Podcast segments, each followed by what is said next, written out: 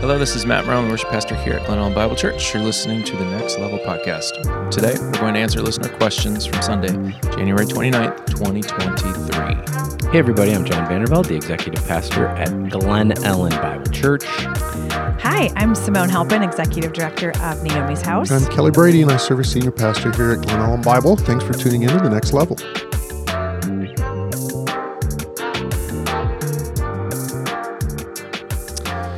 What a day! No my. Ah, go Chiefs! I'm not. A, I'm not a Chiefs fan. Like I, I, li- I like Mah- watching Mahomes. He's fun to watch. I did like the fact that the whole state of Ohio is in misery because of Is there because it's Michigan, yeah, Ohio, right? Yeah, Like, yeah. yeah, that's good. It was a good day Joey of football. B. Yeah. Although those poor 49ers and their lack of quarterbacks. Oh my gosh, was I kind of a couldn't- Were they running the believe that. Wildcat? They were m- For they AFC had for- Christian McCaffrey as their their their, their string They quarterback. They had to. They had nobody. The I hilarious thing was him. I saw him throw a pass. It was Oh, really yeah. painful. Steve Young in the middle of the game was like, you remember Steve Young? Oh, His gosh, story, yeah, of course. So Steve Young in the middle of the game tweets out, "I'm in the parking lot warming up.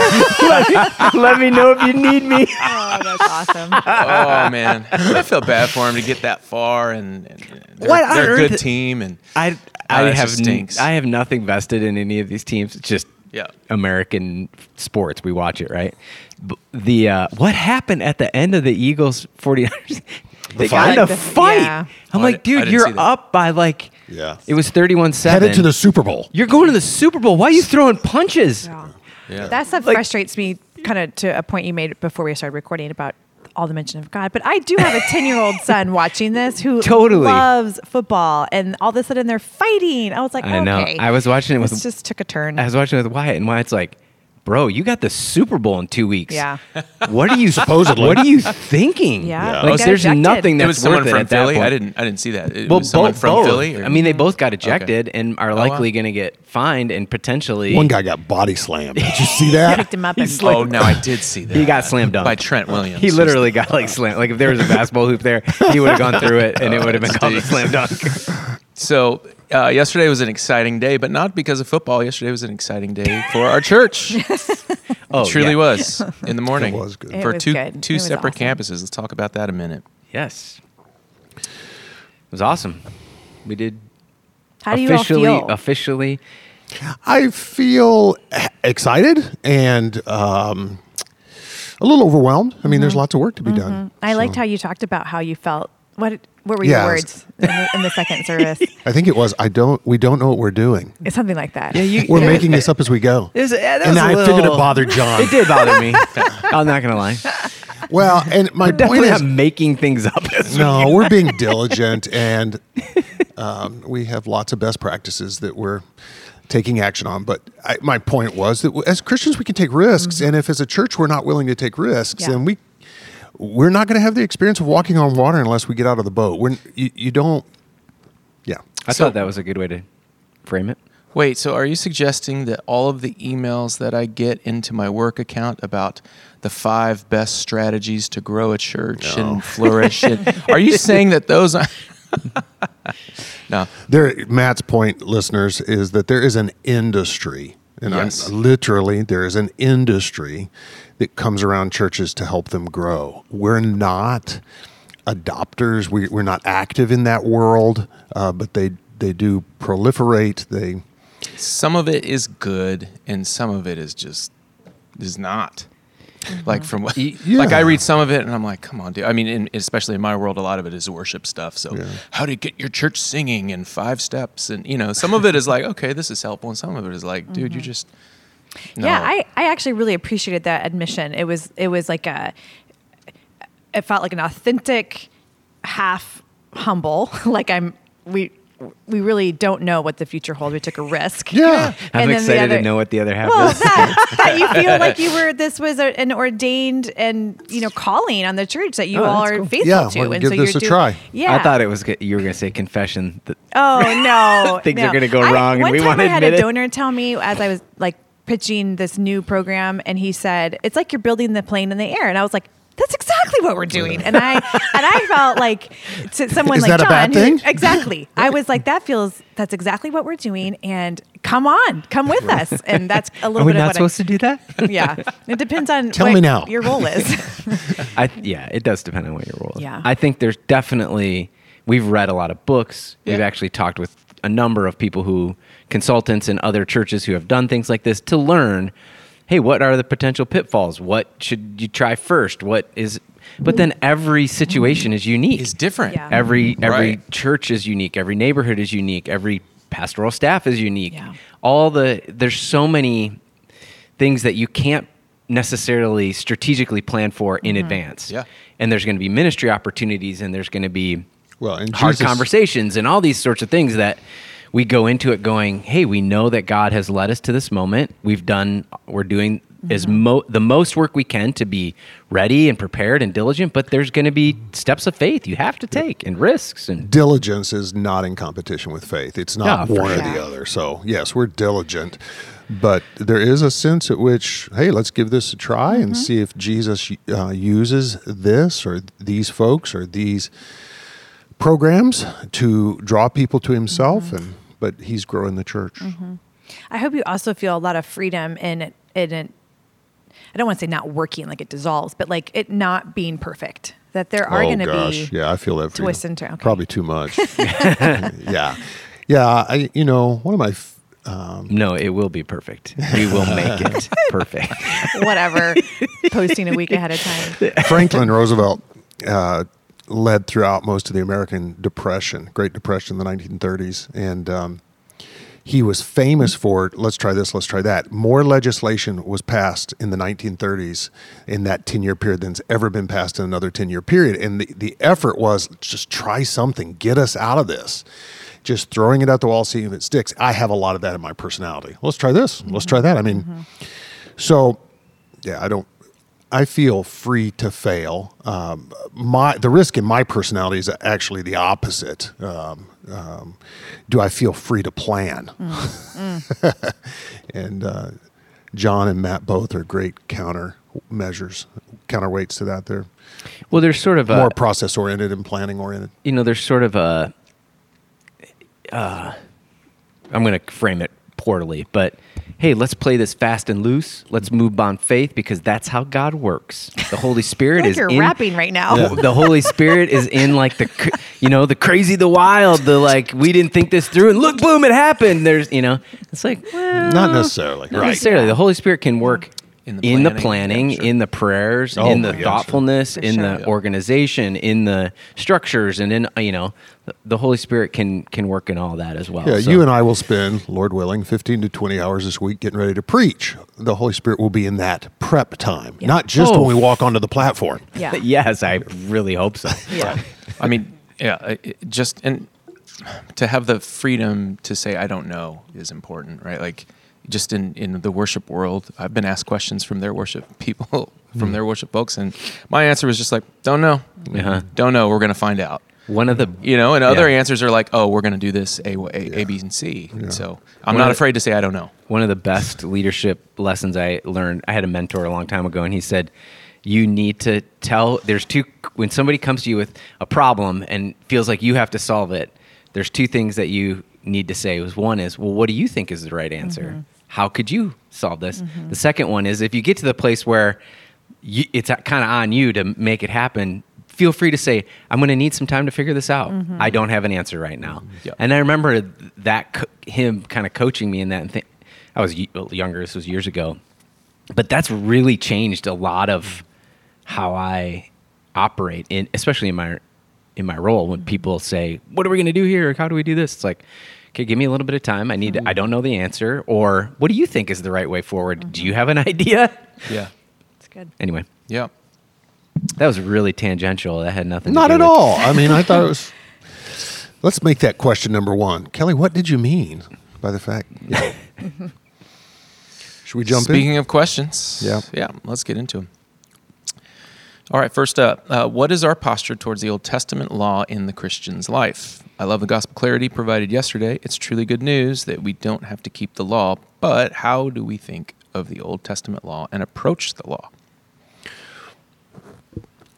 Psalm 1, so our posture and, and position towards the law needs to be um, the posture and position adopted um, within God's word. So Psalm 1 is really clear that the law is beautiful. It's something that we need to meditate on. It's a blessing to us.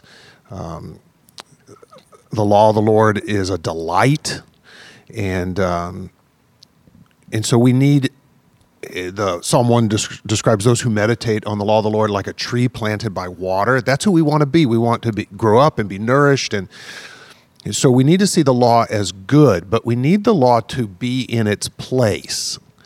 Um, and Paul described the law, law as a tutor that leads us to Christ. It it instructs us. That's Galatians three twenty four. And so, part of the difficulty with the law is that it it slowly became the means of salvation uh, for those in the first century uh, Jews and then some Christians, uh, like in last week's in Sunday's passage, Acts fifteen. There were those who were trusting in Christ and uh, proposing that the law had to be kept. So we just need the law in its proper place. We, we need to see it as a revelation of God's character. That's how it's described in Psalm 19:7. So in the in the seventh commandment, when we read "Do not commit adultery," we we know that God is faithful, and so when we make commitments, for example, in marriage, we need to be faithful. So it's a revelation of of who God is, and keeping the law was a part of the Old Testament covenant but it wasn't even the means of salvation in the Old Testament. It was a means for maintaining relationship, that is, proximity to God. Uh, faith was still the primary means. Abraham had faith, and it was credited credited to him as righteousness. Uh, God's grace, uh, faith in the provision of God was the means of salvation. Even in the Old Testament, the law was given as a as a revelation of who God is, and as a means for uh, staying in relationship to God. And and so we just need the law to be in its proper place. Um, I think there's examples. Uh, I'm trying to think of specifically where it might say this in the text, but we know that there are examples, particularly in Jesus' interaction with um, Pharisees or teachers of the law, yeah. um, where there were some things that went awry, mm-hmm. even with the Old Testament law and those that held to it, where the understanding of the law that was designed to um, reveal their sin and put them in a posture of waiting for the Messiah mm-hmm. turned into no, the law is something that they control and that people have to um, submit to to um, to be quote unquote saved. Those sorts of things. The law was even misunderstood by those in the uh, those that were um, instructed with teaching the people about the law or holding to the law. Does that make? Am I making sense? Mm-hmm. So. Yeah, the, the, food laws became that. So uh, Jesus, yeah, the wa- the interactions of the washing, the washing laws became yeah. that. They they became a means by which the the ego of humanity began to um, try and justify themselves before God. Look at me, God. I've washed my hands mm-hmm. uh, within the tradition. I've kept the tradition. I'm more holy than than the other people around me because I I eat what's appropriate. I wash. Rather than a God have mercy on me, a sinner, yeah, in seeing the law as a means to uh, relationship uh, and honoring God, rather to honoring God. I think the right way to say is people began to worship the law mm-hmm. more than they worshipped. That's great. It became an idol itself. Yeah. And there's there's even when we just went through De- Deuteronomy over and over and over again, it says, "I'm interested in your hearts. Mm-hmm. I'm not interested in you following the law to to the T. I'm interested in the desire of your heart to want to be with me, to want to be holy, so that so that we can dwell together." And and people began to to worship the law or to look at the law as just a punch list. If I do these things, then God has to be with me, or if I do these things, then I I will be seen as righteous. So we still do that. I was going right. to say it, that is you just describe my life. No, yeah. well, there's actually a question the coming up, man, right? Mm-hmm. Where because the culture in which we live is such a merit based mm-hmm. culture, demonstrate your worth, it's so easy for that to spill over into our relationship with God rather than honoring Him with our mm-hmm. life. And as a result of Him showing us grace, we try to demonstrate our mm-hmm. worth and earn His approval. And because we're, unfortunately, we're earning all types of things in this, in our suburban culture. That's good. Uh, all right, let's go to the next one. The four activities James identified sounded really weird. For example, meat of strangled an- animals and blood. Are there modern examples of things we should avoid? Yeah, so I made the case that James identifies four activities that he he wanted the church to write. He wanted the church in Jerusalem to write to the Antioch church and say, "Do these things because you want to abstain from participating in pagan worship practices. These were Jewish customs that distinguish Jews, the people of God, from the broader pagan culture, and so." Um, yeah, I think there are things, even today, 21 centuries later, by which Christians distinguish themselves from non Christians. Um, and so I'll give you the most obvious is uh, the the non-Christian, every other religion in the world, Hinduism, we'll take the top three: Hinduism, Islam, and Buddhism. They all have theologies of merit based salvation. You so Hinduism, you escape reincarnation by uh, your morality. You want to be increasingly mo- moral, um, and and Islam is the same. Uh, Buddhism is the same. Right thought, right behavior, right action. I mean, that's Buddhism. And so, one of the primary ways Christians distinguish themselves or Christians are different than every other religion in the 21st century is this is this theology of grace is he's saving me I'm not saving myself which doesn't mean my behavior is unimportant. My behavior is important. It's the means by which I honor God but it's not the means by which I earn my salvation.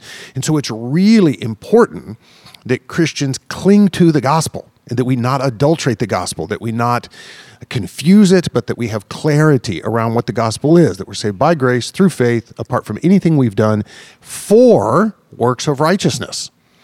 And um, so I'll give you one example of an adulterated gospel. Maybe you guys have some other. Um, the prosperity gospel is an example. I that was the one that was Okay. right. you took mine. Yeah. well, and it's it's one that's prominent. It's the notion that uh, if I'm faithful, then I'll be blessed, and blessing is typically health and wealth. So if I'm faithful, then I'll be blessed. And you know the cross carrying. I mean, eleven of the twelve apostles died as martyrs and were persecuted heavily, and um, and so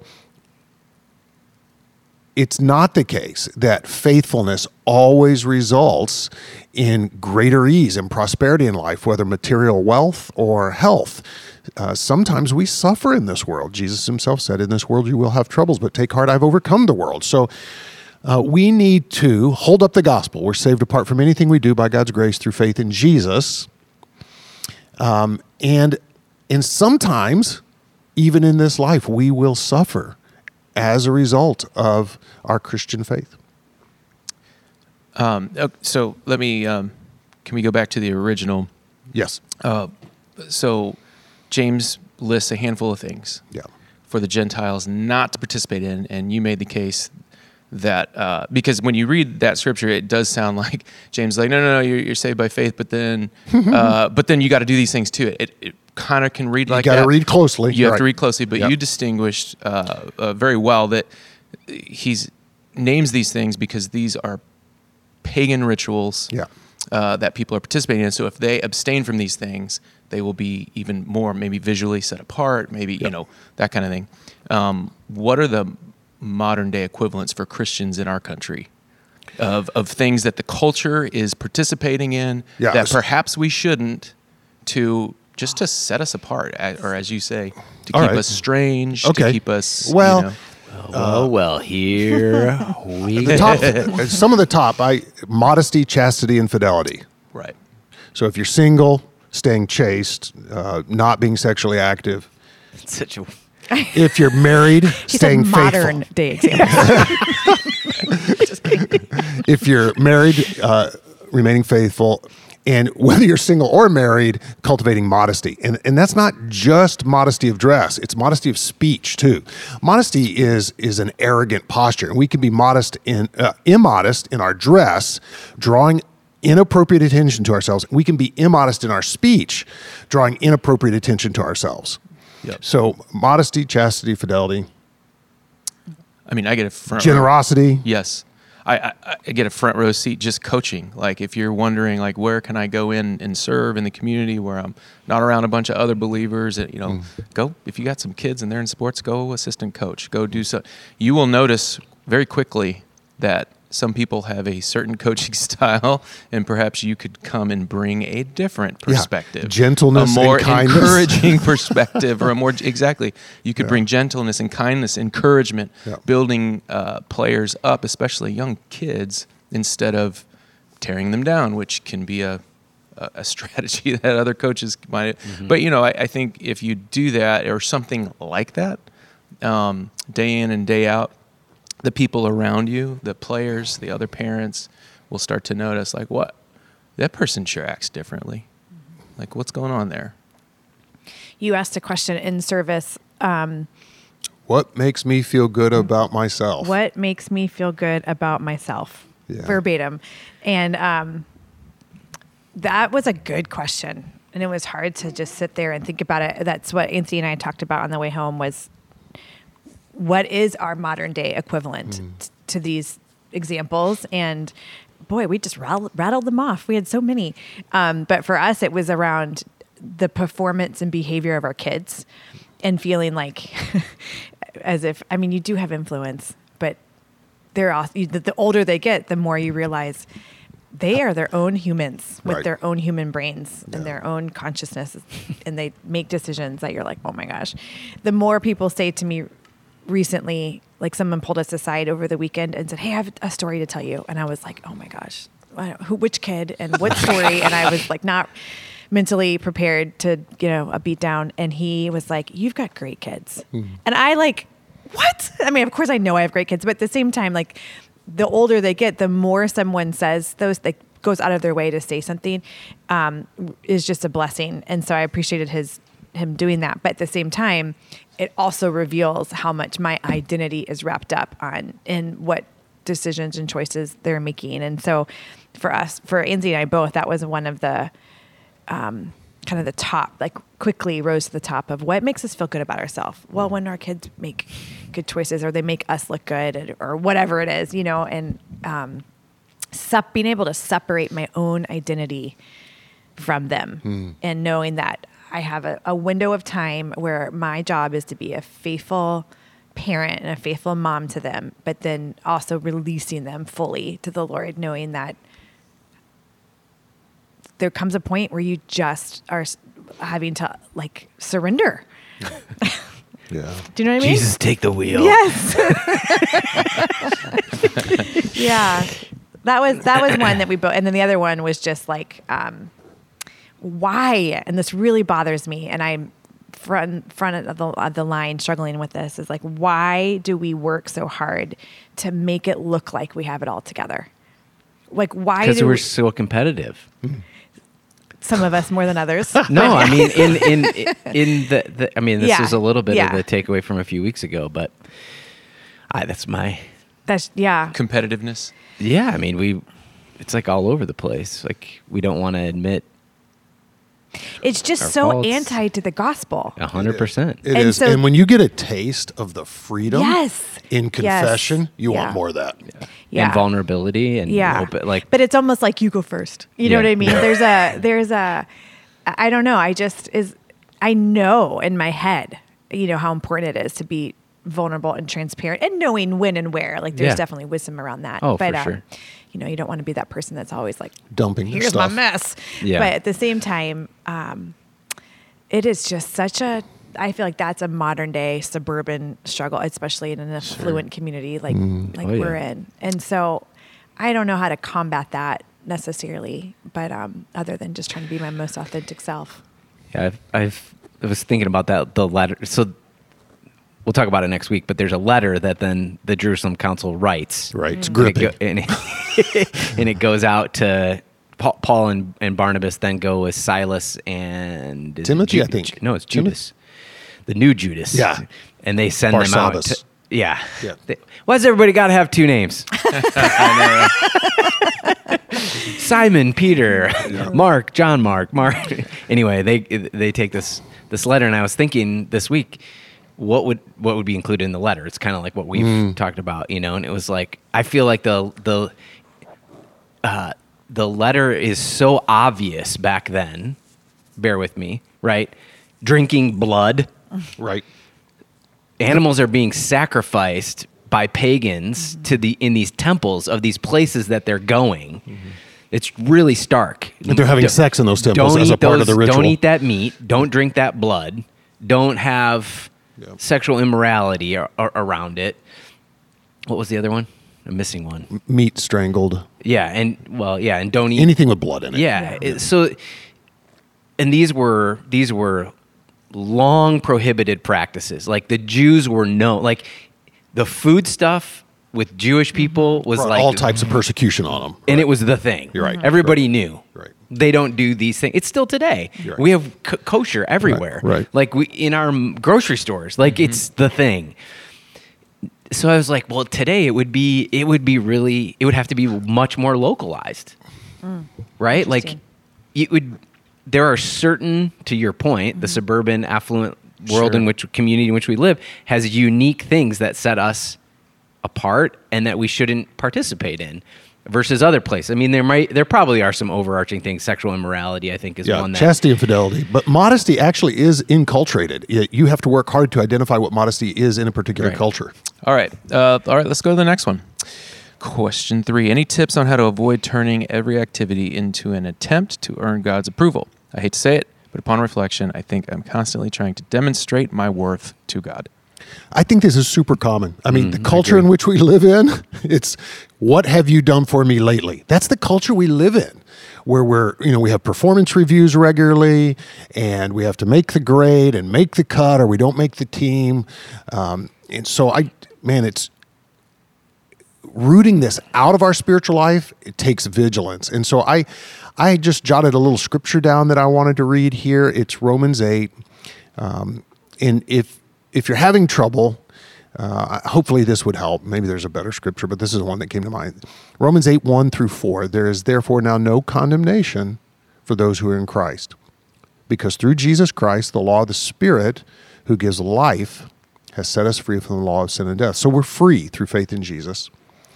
For what the law was powerless to do because it was weakened by the flesh, God did by sending his own son in the likeness of sinful flesh to be a sin offering. So God's done for us something we couldn't do for ourselves. He sent his son to be a sin offering and so he condemned sin in the flesh.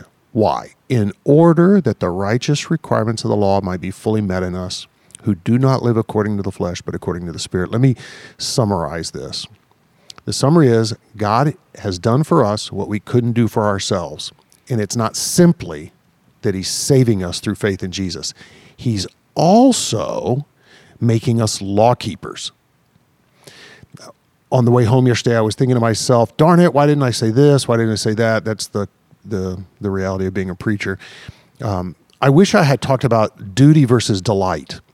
I know that when I see the law, as a duty to be kept rather than delight to be enjoyed, then I'm I'm not where I want to be. Because the law is beautiful, it's good, and those who meditate on it are like well-watered trees according to Psalm 1 that flourish. So I want to see the law the way God sees the law and what God meant for it to be. And so here in Romans 8, we're told that the spirit of life has set us free from sin through faith in Christ, verse 4, in order that the righteous requirements of the law might be fully met in us. In other words, the spirit's doing something in us. And I'll be frank, I'll be honest with you, there are things in my life historically that I this isn't a shocker, that I wasn't honoring God with. And then over time, the Spirit worked in me so that I got I received delight in honoring God in my behavior. And I wanted to get, I talked a little bit about this yesterday. When the Spirit's at work in our lives, we lose our appetite for sin, we gain an appetite for righteousness. And that's what it's talking about here in Romans 8. Mm-hmm. I like too how yesterday you also mentioned the book of Galatians, which is just a good letter to read if Yeah. you're in this in this mindset. Like how do you shift from thinking that every activity is an attempt to earn God's approval and First of all, you're not alone in feeling that way because that was the entire Jewish nation, right? They really Whole books have been written because this is the issue. They really struggled with how do I go from I no longer have to uh, well they never had to earn their salvation, but they also had to keep these laws. Yes. And those laws were fulfilled in Christ. And so this mind shift of you mean I don't I Jesus healed on the Sabbath, that's okay. You know, the all of this like paradigm shift of and he ate unclean food and he didn't wash his Right. hands Mhm. appropriately. And everything he did, right? Not everything. But anyway, my point is that the whole book of Galatians, and you mentioned it yesterday, is a, it, for me is always a helpful reminder of what our freedom in Christ looks like, and you can sit under that letter and almost put yourself in the shoes of what it felt like to be a Jew, where everything has shifted um, in in terms of the law and its purpose. Um, One of the things that breaks me of a performance mentality is when I gain clarity on how sinful I am. like I think I'm running re- the race really well, Yeah. and then I realize, oh. oh, I'm proud. I'm actually proud mm-hmm. of how well I'm running the race. And so there's we are so sinful and so utterly loved. Yeah. and, and the spirit's at work in us. And and when something needs to change in my life the spirit's gracious and he points it out. He says hey we're going to work on this mm-hmm. All right, let's uh, let's go to the next one. Kelly mentioned that he follows someone on Instagram that is deconstructing their faith. What are we to make of those types of voices in the world? have y'all done much reading on this deconstruction stuff Just a little. No, can bit. you kind of explain what you're talking about here? I feel like it was. We go ahead and explain it. Matt's Well- question's good. it's it's basically uh, a movement primarily among evangelicals who have left the faith they, they're no longer believing is what they're saying. So they're self-described as no longer believing. And and then they um, bring to light sin in the church. So they're saying some of it is is behavioral. They're they're pointing out the sin in the church. And then some of it's theological. They're they're pointing out things that don't make sense to them things that they feel are foolish beliefs and so deconstruction they're it i maybe a better word would be remodeling but they're tearing down their old ways of thinking as an evangelical and they're adopting non-evangelical uh, posture and position on life. And so it's it's become fairly popular for people to gain followings on social media as they're deconstructing and kind of throwing stones at the church. And I'll be honest, there are a lot of a lot of things to criticize in the church. We're an imperfect, we're a gathering of imperfect people. So what what what are we to make of those voices, those influences? I when I my heart goes out to folks that have uh, quote unquote lost their faith that have moved away from faith my i hurt this one person who i won't name but I, my heart hurts she's a, a pastor's kid um, uh, steeped in the evangelical movement she led worship on large platforms in front of thousands of people uh, and now uh, doesn't believe and and is is hypercritical of her experiences but I'll be honest, when I hear her experiences, I'd be hypercritical too. I mean, what a nightmare. Some of her experiences are horrific, horrific. And and I'll be honest with you, I had some horrific experiences in the church growing up. Uh, so, what do I make of it? I, I make of it makes me sad, and I have to be honest with myself that we're a gathering of imperfect people. I don't know. What do y'all make of it? Yeah. I think if I can remember, ooh, a while ago. This was kind of popular. Kind kind of came to be like twenty something ish years ago, where this was kind of really like deconstructionism, deconstruct this. Is it this. that old? Yeah, I can remember uh, when I was working at Wheaton. I mean, almost 20 years ago now, where there were some seminars, conversations, panel groups, that kind of thing around this topic. But it was done in a way. It wasn't. It was done in a way for believers to sort of strip away, deconstruct religion that you had maybe put your hope in religion. It wasn't even biblical, right? Well, i- i- right. Rather than in a relationship with mm-hmm. Christ, mm-hmm. it was okay, you're worshiping the text, you're worshiping going to church, you're worshiping your purity, you're worshiping Worship. You're worshiping worship. yeah, all these other Yeah. things. And it was like, hey, let's deconstruct in our mind, take away all the things that we sort of built up as that this is our faith, this is who we are, this is what we're really all about. And it was like, let's get, I mean, there were songs that were written about getting back to just Jesus, mm. Jesus only. I'm coming. Yeah, back exactly. the Get heart. get rid of all the the lights and the glam and the blah, you know, all that mm-hmm. kind of thing. And it was get back to your authentic faith. Mm-hmm. I thought that some of that was really positive. Right. I think the movement then moved for a while to start to deconstruct more than what was maybe potentially intended. So then you had these movements of, well, why do we believe in the Trinity?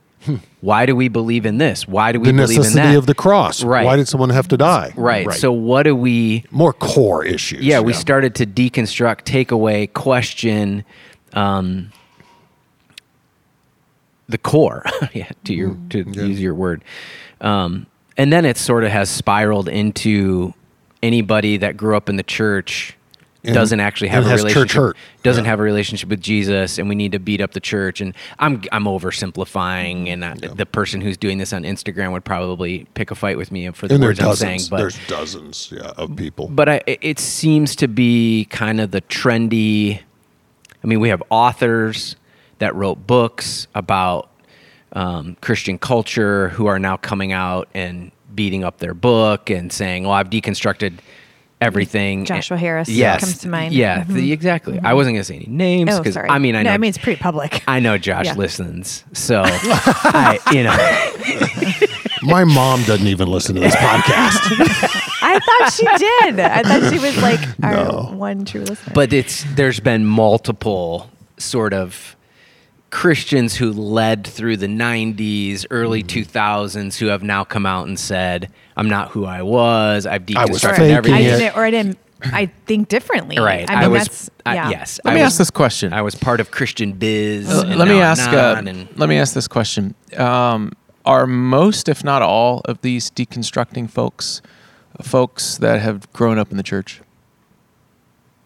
wait, say it again? Are most of these people who are deconstructing their faith, who are going down this road, are like Kelly mentioned, the person he follows is a pastor's kid. Are most of these people people who have grown up in the church, have kind of been in Christian culture Yeah, and in the church yeah. most, if not all, of their lives? I mean, I think that's the idea Yeah. behind the word deconstruct is Right. that something was constructed through their life, whether they joined, you know, grew up or spent a significant part of their faith development. Yep. Um, but that you can deconstruct. I mean, I don't know. people people don't just deconstruct religious stuff, Right. I mean, there's this movement is kind of everywhere, but It seems to me a lot of folks who are uh, looking to deconstruct, or especially from at least from the minimal, uh, you know, people that I've seen talk about it and things I've read, seems like they are looking to get away from a lot of times from hypocrisy. Yeah. From you know, well, I, I'm tired of Faking being it, right. around Yeah. an environment where people say one thing and they do, you know, they do something else. And um, I don't know. I guess my fair. perspective on it is different since I didn't come to faith till I was 27, and I spent a lot of time in everywhere except the church.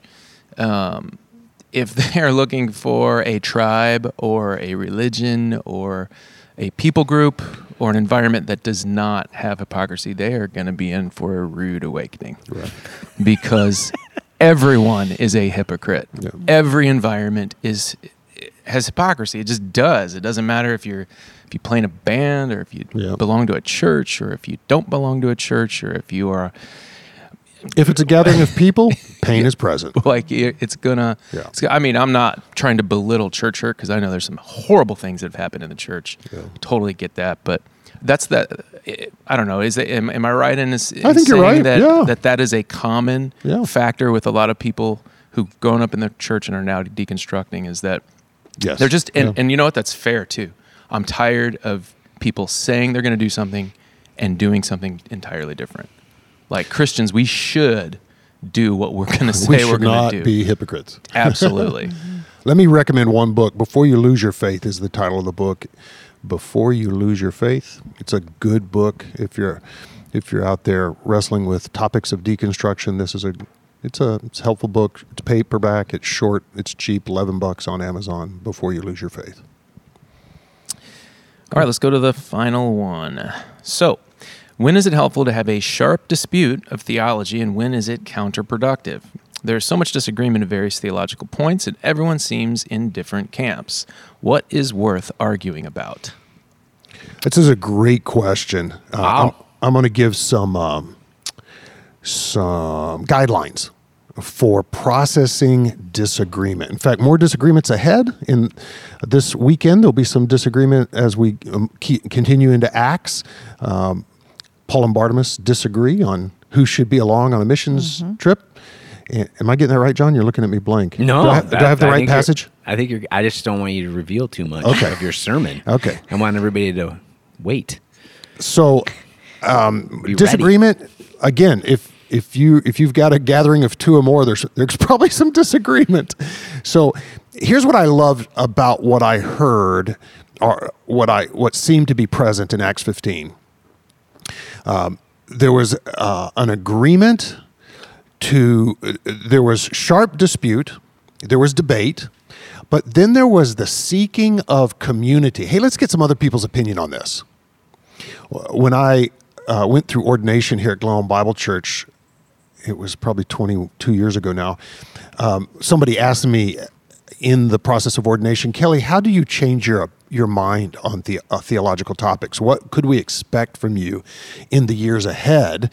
Because people they deconstruct and they reconstruct. People, we have, we're growing, and so um, it was, a, I thought, a brilliant question. Um, one of the things that helps in disagreement is community, and and I see um, them going to Jerusalem as the seeking of community and of a deference to authority, and so we all need that in our lives when we when we come into dispute. Let's disagreement um, let's look for community to help us in the process and let's defer to authority. Let's have some uh, voices of authority in our lives. Some people i tell my kids all the time uh, part of of landing on a position is deciding who you'll trust. Because i don't have all the data. Um, and so we, we have to defer to authority at some point how do we choose? So there's so much disagreement on various theological points. Uh, what is worth arguing about? Uh, I- think that we're okay. I'm. I would say it's okay. You're okay to argue. The question is, how do you argue? And Sherry and I, early in our marriage, had to go to counseling. One of the things we learned in counseling was how to fight fair. I, I, early in our marriage, I, I wasn't a fair fighter. I was a power up guy, and she was a retreater. So she'd go into the bedroom and refuse to engage with me, and then every time she would try to engage, I would overwhelm her with my, you know, my force, you know, whatever that is. So um, we had to learn to fight fair. I think the church we need to Tell learn how more. to. More, more. we had to learn to fight fair, and I think that in the church we need to learn how to disagreement disagree in productive ways. There's lots of disagreement to be had. So First Peter three fifteen to sixteen uh, talks about this. Always be prepared to give an answer to everyone who asks you to give the reason for the hope that you have. So be prepared to give your position. But, he says, do this with gentleness and respect. It's one thing to have a position. Everybody has positions. They're like noses. We all have them.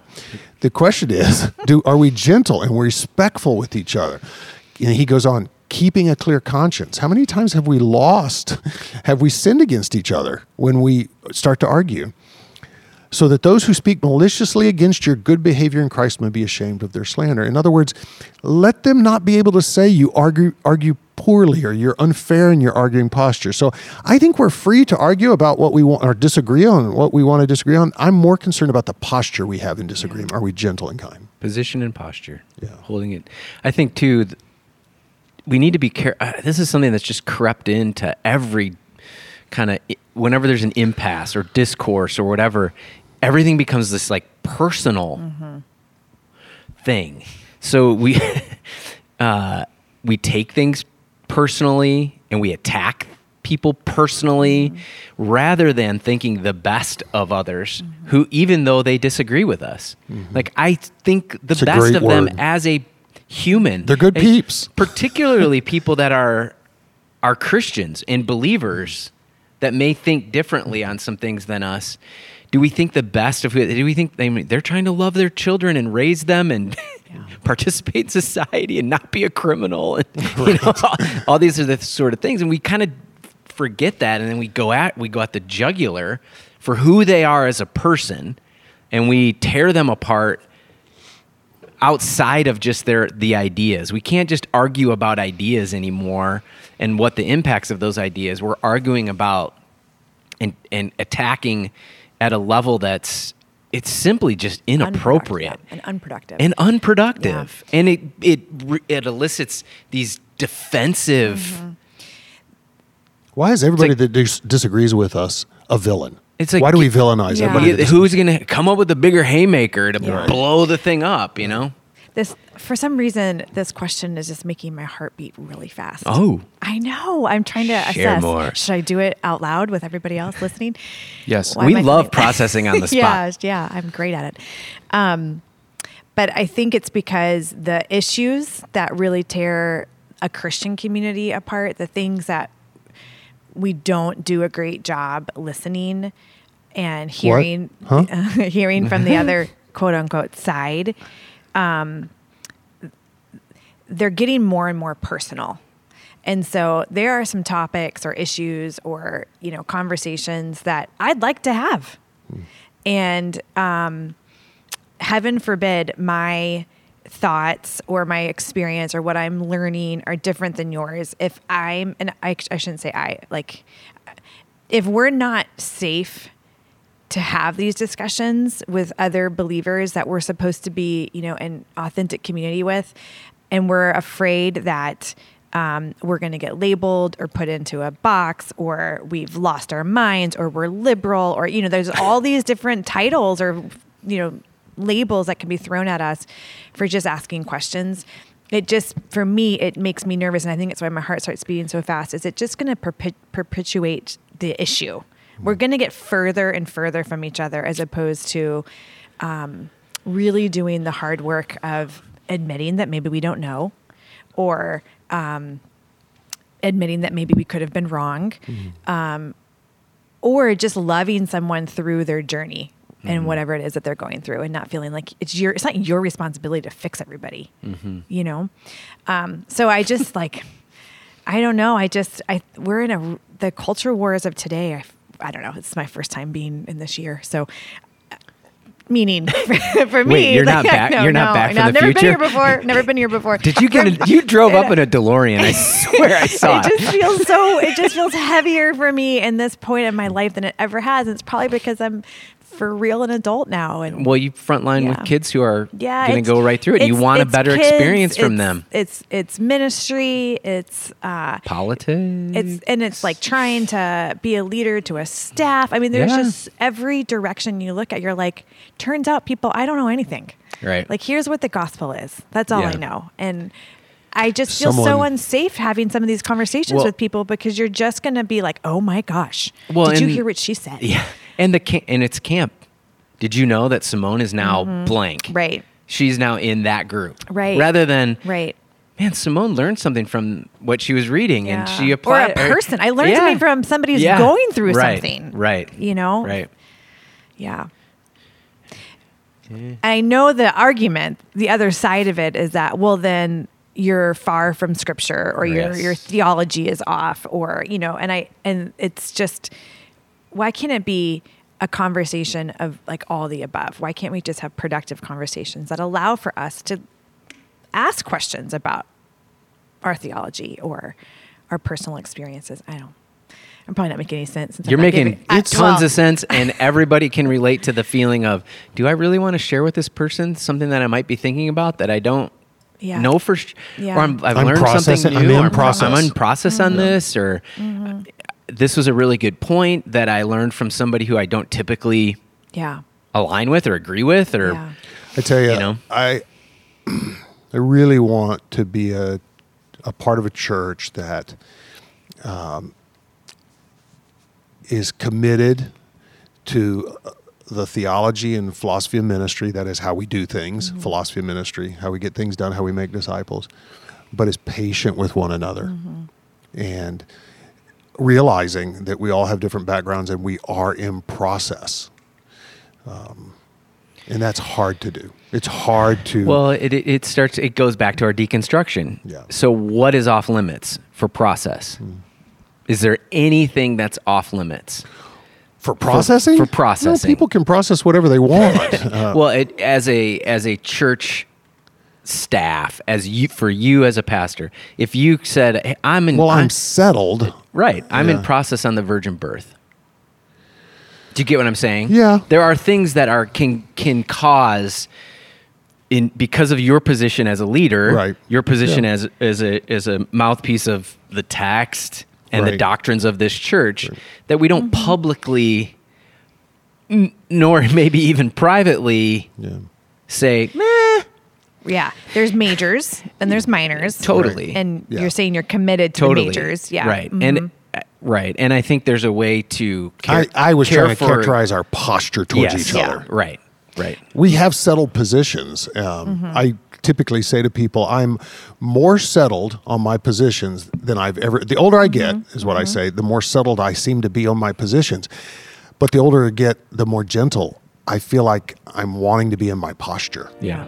That makes a lot of sense. I like that. Yeah. All good? All right. Good, good. That's all the questions we have for you today. If you have any further questions, comments, or concerns, don't hesitate. Text Next Level Podcast 630 474 6164.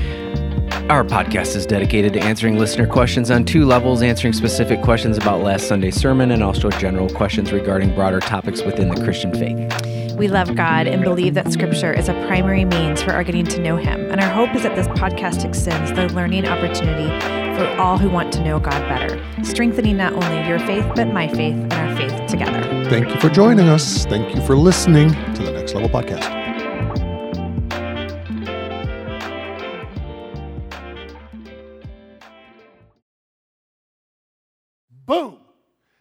Prophecy.